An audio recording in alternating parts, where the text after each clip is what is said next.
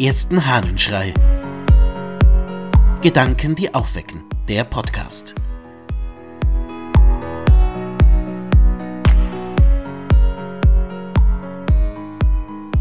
Prinzipien wollen sein. Aus der Schrift über die Thebäische Legion des Eucherius von Lyon.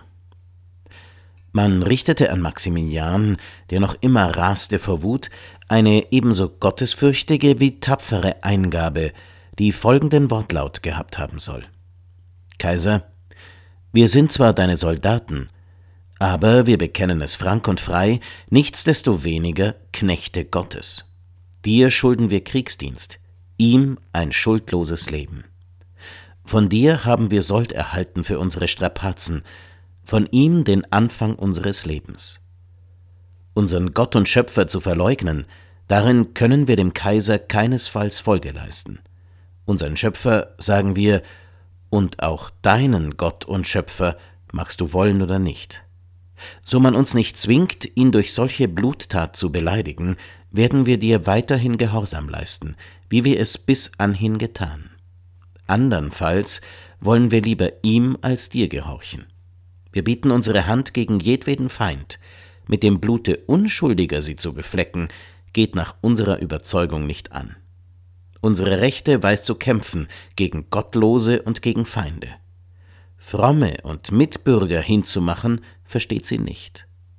Erinnern wir uns recht, so haben wir für unsere Mitbürger zu den Waffen gegriffen, nicht gegen sie. Eucherius von Lyon schreibt die Lebensbeschreibung oder besser die Beschreibung des Martyriums des heiligen Mauritius und seiner Gefährten, Soldaten eben aus der Thebäischen Legion, die den Gehorsam verweigern, weil ihnen aufgetragen wird, gegen Christen vorzugehen. Die Soldaten sind Christen und sie sind nicht bereit, etwas zu tun, was ihrer Überzeugung widerspricht. Sie sind sozusagen Kriegsdienstverweigerer. Oder anders, sie sind Verweigerer von unrechtmäßigen Befehlen. Wie oft aber geschieht es doch in der Geschichte, dass man sich auf Befehlsgehorsam beruft. Man hätte als Soldat gar nichts anderes machen können, als eben zu gehorchen und dadurch auch Dinge tun müssen, die aus moralischer Sicht nicht in Ordnung sind. Ganz anders Mauritius und seine Gefährten. Sie machen da nicht mit. Sie sind diejenigen, die ganz klar machen, was gegen unsere christlichen Prinzipien spricht, können wir, obwohl wir Soldaten sind, nicht tun. Da müssen wir den Gehorsam verweigern. Wie groß und wie tief sind die Prinzipien dieser Männer? Wie groß und wie tief ist die Überzeugung?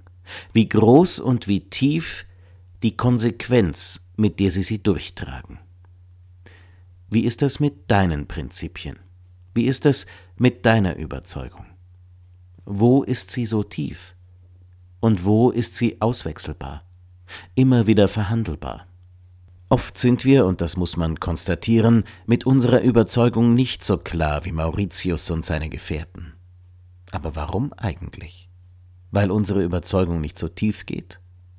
Weil wir vielleicht doch eher den Kopf einziehen? Fehlt es uns an Mut? Fehlt es uns an Überzeugung? Oder passt es bei dir? Ist deine Überzeugung so klar, dass du dich immer daran hältst?